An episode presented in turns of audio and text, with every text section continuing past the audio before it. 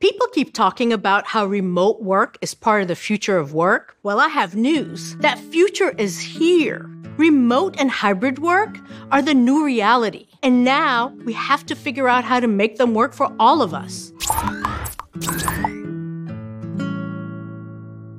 In March 2020, when the COVID pandemic hit, remote work went into hyperspeed. Work routines that were tied to commutes and buildings, where people shared time and space, went away. Many people wondered what would become of teamwork, collaboration, and productivity. They soon found that they could accomplish more at home and find the best work-life flexibility of their careers. Today, the verdict is in. Using surveys, polls, and meta-analyses, I found that over 70% of employees in most global surveys want a mix of in-person and remote formats moving forward. This makes us multimodal workers. What does this mean? It means we have to be awesome in person, we have to be awesome remotely, and we have to be awesome when we're in hybrid mode. While that might sound like a lot, with some new thinking and new skills, we can use the office as one of our many work tools. I've been doing research and advisory work on distributed work for over 20 years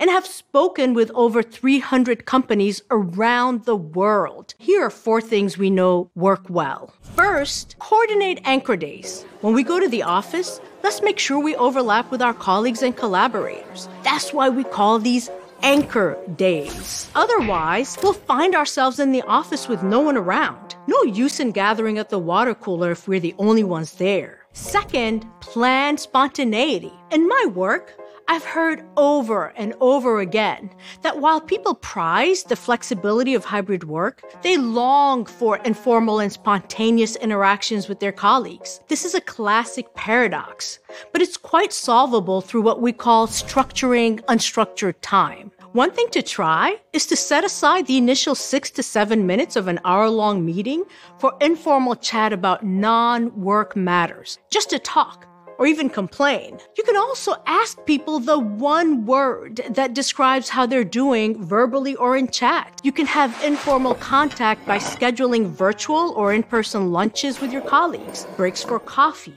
tea, or a snack, and even happy hour trivia challenge. If you're a leader, you should demonstrate the value of informal talk by initiating it yourself. Third, use the right tools to communicate. The key here is to match our digital tools with our communication objectives, which means we have to mix it up. If we have to solve a really complicated problem, the best digital tool to use is one that allows real-time discussion. If we need to process complex information, sending an email might be the best option, giving people time to review and absorb the content. Video can be great when we need our communication to include emotional cues. It helps to see someone's face when discussing tricky topics. It also increases immediacy and intimacy, but it can be exhausting. Many people reporting tech exhaustion, but it doesn't have to be that way. We need to know when to take a break. For one-on-ones, try audio and keep the cameras off. This last takeaway is for management, but it affects all of us. Commit to the new culture. Top leaders have to avoid sending mixed messages. Too many are saying they're all for hybrid while signaling that they prefer everyone to be in the office, or saying, "This conversation is so important. We should have it in person." Leaders need to make sure that their words, actions, and attitudes are aligned with the hybrid arrangements that they've chosen. Consistency between hybrid policies and attitudes is the only way to build an inclusive hybrid culture for everyone.